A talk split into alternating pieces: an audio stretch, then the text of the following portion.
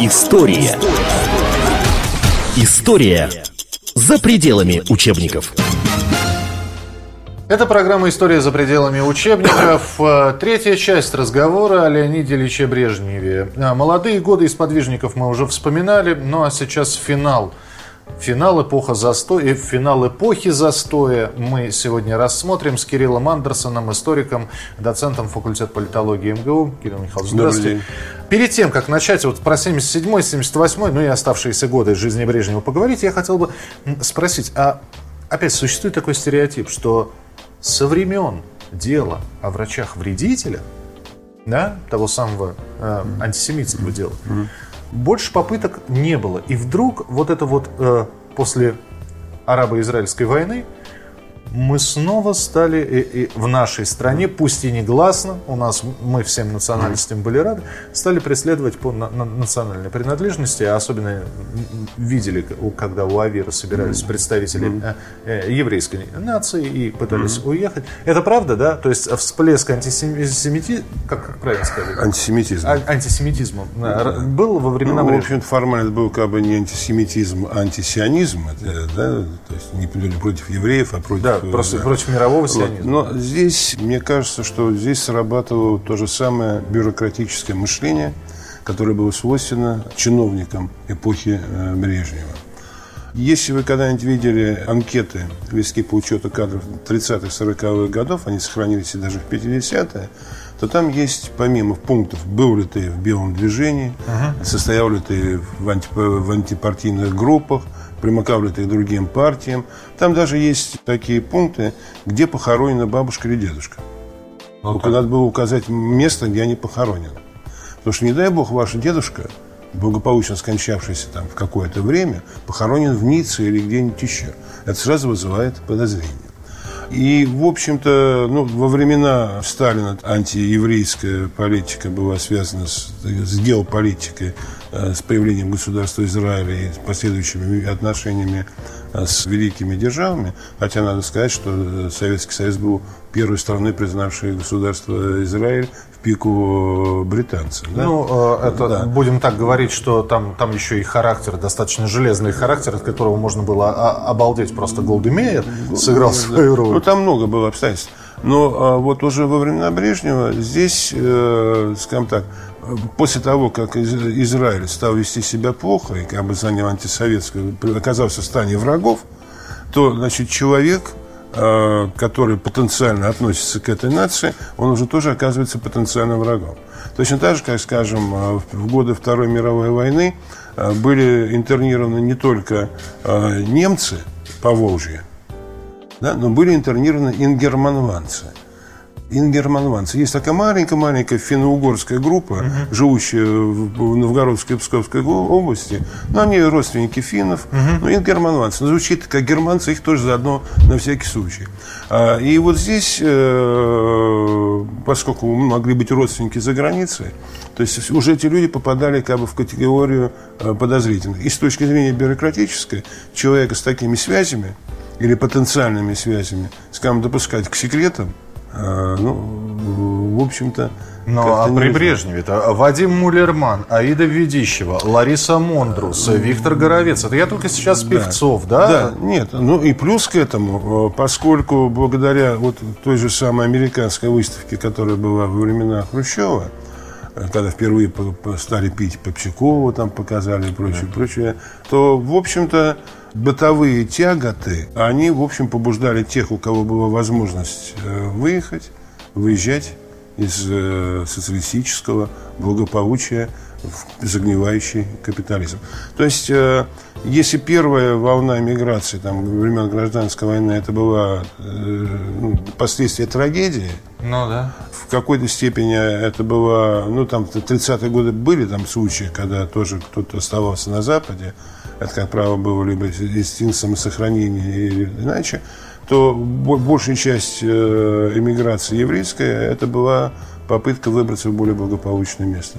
Ну, и мы видели, как все тем это более, что, извините, да? Тем более, что, в общем-то, значительное число э, эмигрантов в Израиле не задерживалось. Да, м, кстати, летели же через Австрию, а там, И там оседали. там был перезап... Да. пе- В Италии оседали, Транзитный пункт. перебирались в Америку, Брайтон-Бич, извините. э, Но там, там достаточное э, количество, там, там да. русско-еврейская Да. на- нация, и там появилась песенка «Евреи, евреи, кругом одни евреи». Вот. да. А здесь, э, конечно, э, это наносило ущерб э, имиджу Советского Союза. А, И инициатором таких более жестких мер был тот же самый Юрий Владимирович Андропов. Э, Даже вот когда он... Юдофоб? Нет, не в этом дело. Просто если бегут откуда-то, ну, это плохой признак. Значит, что-то, что неладно что-то в датском королевстве. Логично, да. да.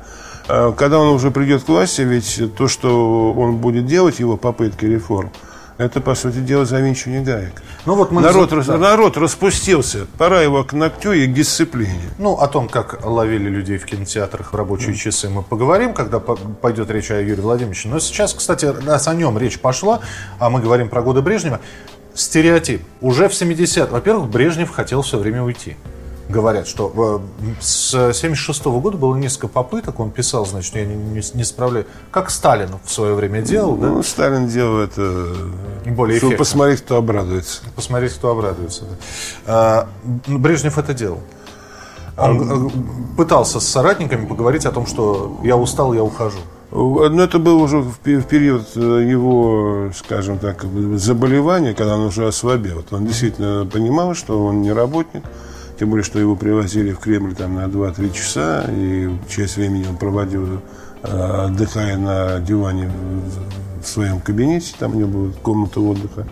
А Действительно, ему было тяжело, действительно, он не хотел. Но вы понимаете, э, когда э, не ясна расстановка сил, а там действительно была очень запутанная картина, ну, как и везде в аппаратных играх, там временные союзники, временные противники, все это меняется, то для них уход Брежнева означал э, неме- немедленную схватку, которой группировки эти не были готовы. Они пытались упрочить свою позицию, и фигура Брежнева номинальная, потому что ну, ну, плохо чувствовать себя, дадим еще медальку, дадим орден, шашку, там, ну, машину, Леденец, да. ле- леденец. Да, но ведь почитать книги уехавших тогда, а потом вернувшихся, а, Незнанского, Тополя, да, такие, там, как Красная площадь, журналист для Брежнева и прочее, прочее, прочее. Эти люди четко говорили, а, кстати, их книги тоже в самой, в самой издате, но уже чуть позже появились, по-моему, при, при, при Черненко это было, но там они говорили, что постоянное шло противостояние Андропова и Брежнева. Дв- э, то есть КГБ, именно КГБ устроило, значит, проверку и слежку за Галиной Брежневой, были, были у них компромат на нее, вот это вот ее а, роман с цыганом, бурятцы а, и прочее, и, ну и так далее, и так далее. Вы знаете, э, против Брежнева Андропов не выступал в открытую, в общем по крайней мере, никаких таких сведений я не встречал, мне не попадалось. А У него была, были контры с Щелоковым, с министром внутренних дел, который, в общем-то, превратил э, милицию э, в нечто ну, более-менее стоящее по сравнению с тем ну, довольно неважном состоянии, в котором пребывал МВД, оно же еще в одно время называлось Министерство охраны общественного порядка при Хрущеве, а, он сделал, в общем-то, реформы и привел в порядок. Но когда одна силовая структура видит возвышение другой силовой структуры, то между ними конфликты неизбежны. То есть И- это, для того, чтобы вы понимали, это представьте себе сейчас конфликт на уровне МВД и ФСБ. ну, Примерно. где-то на этом уровне. У них тоже бывают конфликты. А где, где, точки пересечения? А, Шпионов ло- ловят а, КГБ, а, грабителей, А преступников, КГБ, насильников, КГБ МВД. занимается, скажем, валютными операциями.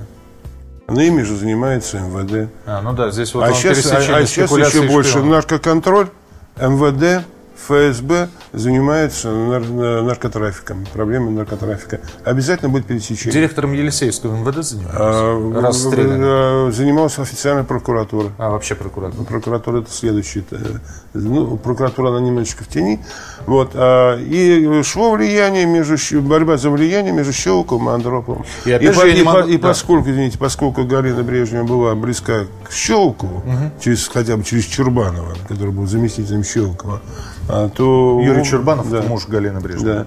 То, в общем, э, борьба шла между ними. Против Брежнева, э, вот Брежнев доживал, это было понятно. Плюс к этому э, Андропов, в общем-то, и сам был не слишком здоров. А, и он это понимал, и, в общем-то, его, вот когда он придет к власти, он будет пытаться провести какие-то быстрые реформы, потому что он понимал, что время ему отпущено немного. Правда, реформы были такие традиционные, закрутить гайки – приструнить распоясавшийся народец. Хорошо, неужели Брежнев не понимал, что два министра, как сейчас бы сказали, или две, два, два главы ведомства, mm-hmm. Комитет госбезопасности и Министерство внутренних дел, между... Кстати, почему из них никто, я не знаю, бегал ли кто-нибудь к Брежневу и наушничал ли друг на друга? А зачем было наушничать, когда на стол всех членов Политбюро, и в том числе первого лица, регулярно поступали сводки? Но мы же понимаем, что как, как, как их... Э, кстати, действительно ли дря, дряхл был Брежнев? Брежнев был дряхл. Последние годы он как-то даже и старался поменьше читать, ему было тяжело. И передвигаться было тяжело. Что же он в Узбекистан-то поехал незадолго до своей смерти? Да еще и авария там на заводе да, произошла, да? да? Ну, в общем-то, он любил Узбекистан, он любил, когда его хорошо встречали.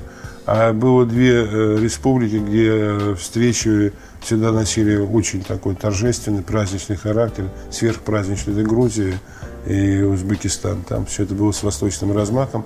А Брежнев, ну, ну любил он лезть, ну, маленькая слабость. А сам он, э, конечно, понимал, что есть разногласия по Политбюро, потому что были разногласия между э, Косыгином и Устиновым, э, были разногласия между Андроповым и Щелоковым, там было, ну, иногда временные разногласия, иногда постоянные. И то, что пытался делать Брежнев, это в конечном счете реплика из хорошего мультфильма. Ребята, давайте жить дружно. Как говорил кот Леопольд. Да-да-да. А, кстати, мы про военную мощь совсем не поговорили. Маршал Гречка, потом Устинов, Устинов да? да? Ведь армией-то гордились. И, опять же, и не сказать, что благодаря вы, парадам, вы знаете, несмотря на то, что техника выезжала и 9 числа. Ну вот э, Рейган, э, он попробовал применить тактику экономического удушения Советского Союза. Первый этап он проиграл, когда он начал выступать против э, газопровода Уренгой-Помара-Ужгород. Э, и, в общем, попытался запретить Западной Европе участвовать в этом мероприятии.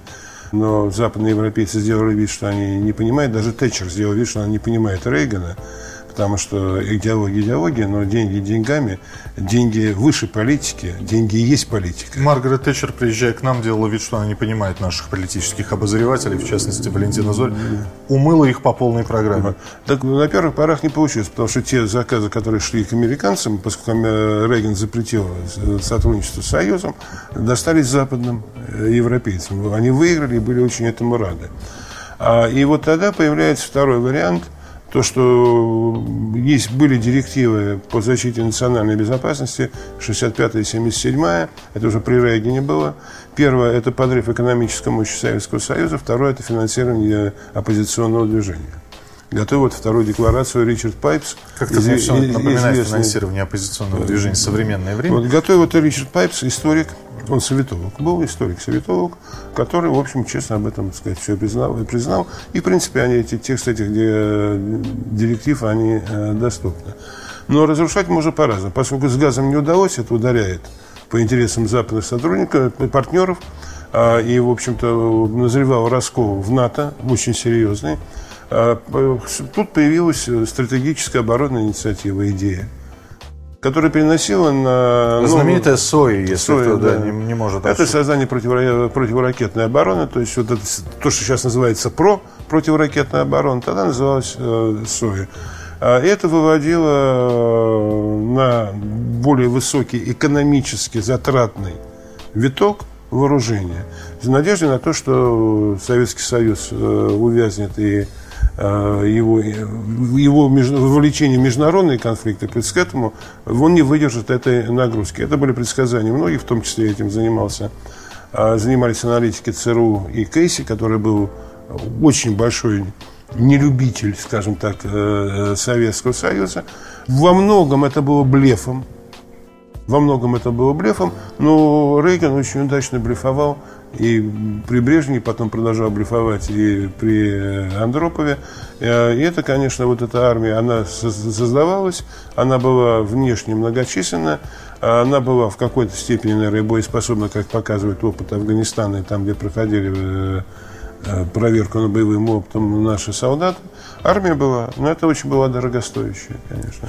В 80-м году СССР проводит Олимпиаду, в 81-м очень многие стали понимать, что Афганистан это надолго, что быстрость, насколько демократический, демократическую страну прокоммунистическую сделать там не получится. Ну а про 82-й мы уже говорили. Итак, э, Ленин, э, чуть было не оговорился, Брежнев, естественно, поехал в Узбекистан. И там неожиданно при посещении завода э, произошла, в общем, упа, упали перекрытия. Это не было... Не перекрытие, а леса. Леса, да. Очень... Кто-то говорил про покушение. А, ну, вы понимаете, когда с какими-то выдающимися людьми происходит нечто банальное, это скучно. Но ведь в Брежнева стреляли, да? Было дело. Было. Но вы понимаете, вот смотрите, насколько был уровень охраны. Если человек смог пройти в Кремль, с оружием и произвести выстрел. Да? Но это был милиционер. А, он был в милицейской форме, но тем не менее. А, попробуйте сейчас пройти. Там э, после этого охрана была усилена. То есть все-таки случайное, случайное совпадение? А, я думаю, что да. То есть э, попал он, конечно, не в ту машину, в которой ехал Брежнев, во-первых, он попал в машину, в которой ехали космонавты. Вот. А во-вторых, ну, можно было бы, конечно, предполагать, что это происки тех, кто, кто того же самого девятого управления, который хотел повысить свою роль, потому что такие случаи в истории бывают. Вот если брать, скажем, 19 век, когда существовало много тайных заговорщических организаций, то происходила очень интересная вещь. Маленькая организация старалась все, что происходило дурного, приписывать себе, чтобы все видели, насколько мы мощны, насколько мы сильны, хотя на самом деле там, ну, капля их было все. Полиция тоже то есть, ну что, если маленькая организация, полиция с ней не может справиться, но ну, это несерьезно. А если везде враги, это мощные, страшные организации, то можно просить дополнительного финансирования. Поэтому э, мощь тайных организаций преувеличивали и полиция, и они сами. А, такое же бывало, ну, скажем, по крайней мере, мне, попадались версии, что там пару покушений инсценировали в Германии, покушение на Гитлера – это было инсценировано не без помощи, не без участия Гиммлера, с тем, чтобы показать, что... Э, Наш герой в воде не тонет? Ну, да. Вот. То есть я думаю, что здесь было, не было преднамеренно, потому что ну, это как-то очень уж неуклюже, чтобы с помощью лесов, да еще несерьезно. 10 ноября 1982 года телезрители, которые решили включить телевизор и посмотреть концерт, посвященный ко Дню милиции, концерта не увидели. Хотя Вроде не было ничего. Шло вовсе не «Лебединое озеро», а просто пошла другая программа. В программе «Время» тогда ничего не сказали. Но, тем не менее, западные голоса, тот же самый «Голос Америки», BBC и «Радио Свобода» сообщили о смерти Брежнева. Об этом народ узнал только 11 ноября, на следующее утро. Здесь вопрос такой. Кроме Андропова, других вариантов не было? Нет, были, но, в общем-то, там были другие. Там Гриша, ну, немножечко как-то вроде выползал.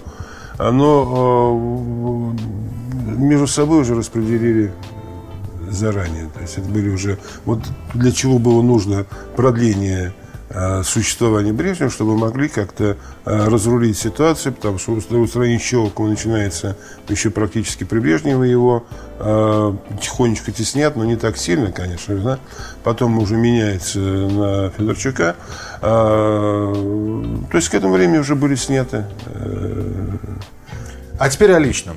Кирилл Михайлович, я просто вспоминаю, мне это было совсем немного, но я помню те времена, и я помню, что когда сообщили о смерти Брежнева, Игорь Кириллов, хорошо поставленным голосом, с трагической ноткой, а, а потом было три дня прощания с э, Брежневым, гроб был выставлен в колонном зале Дома Совета. Так вот, а в тот день, когда объявили, моя бабушка заплакала. Mm-hmm. И я спросил у нее, а ты почему плачешь?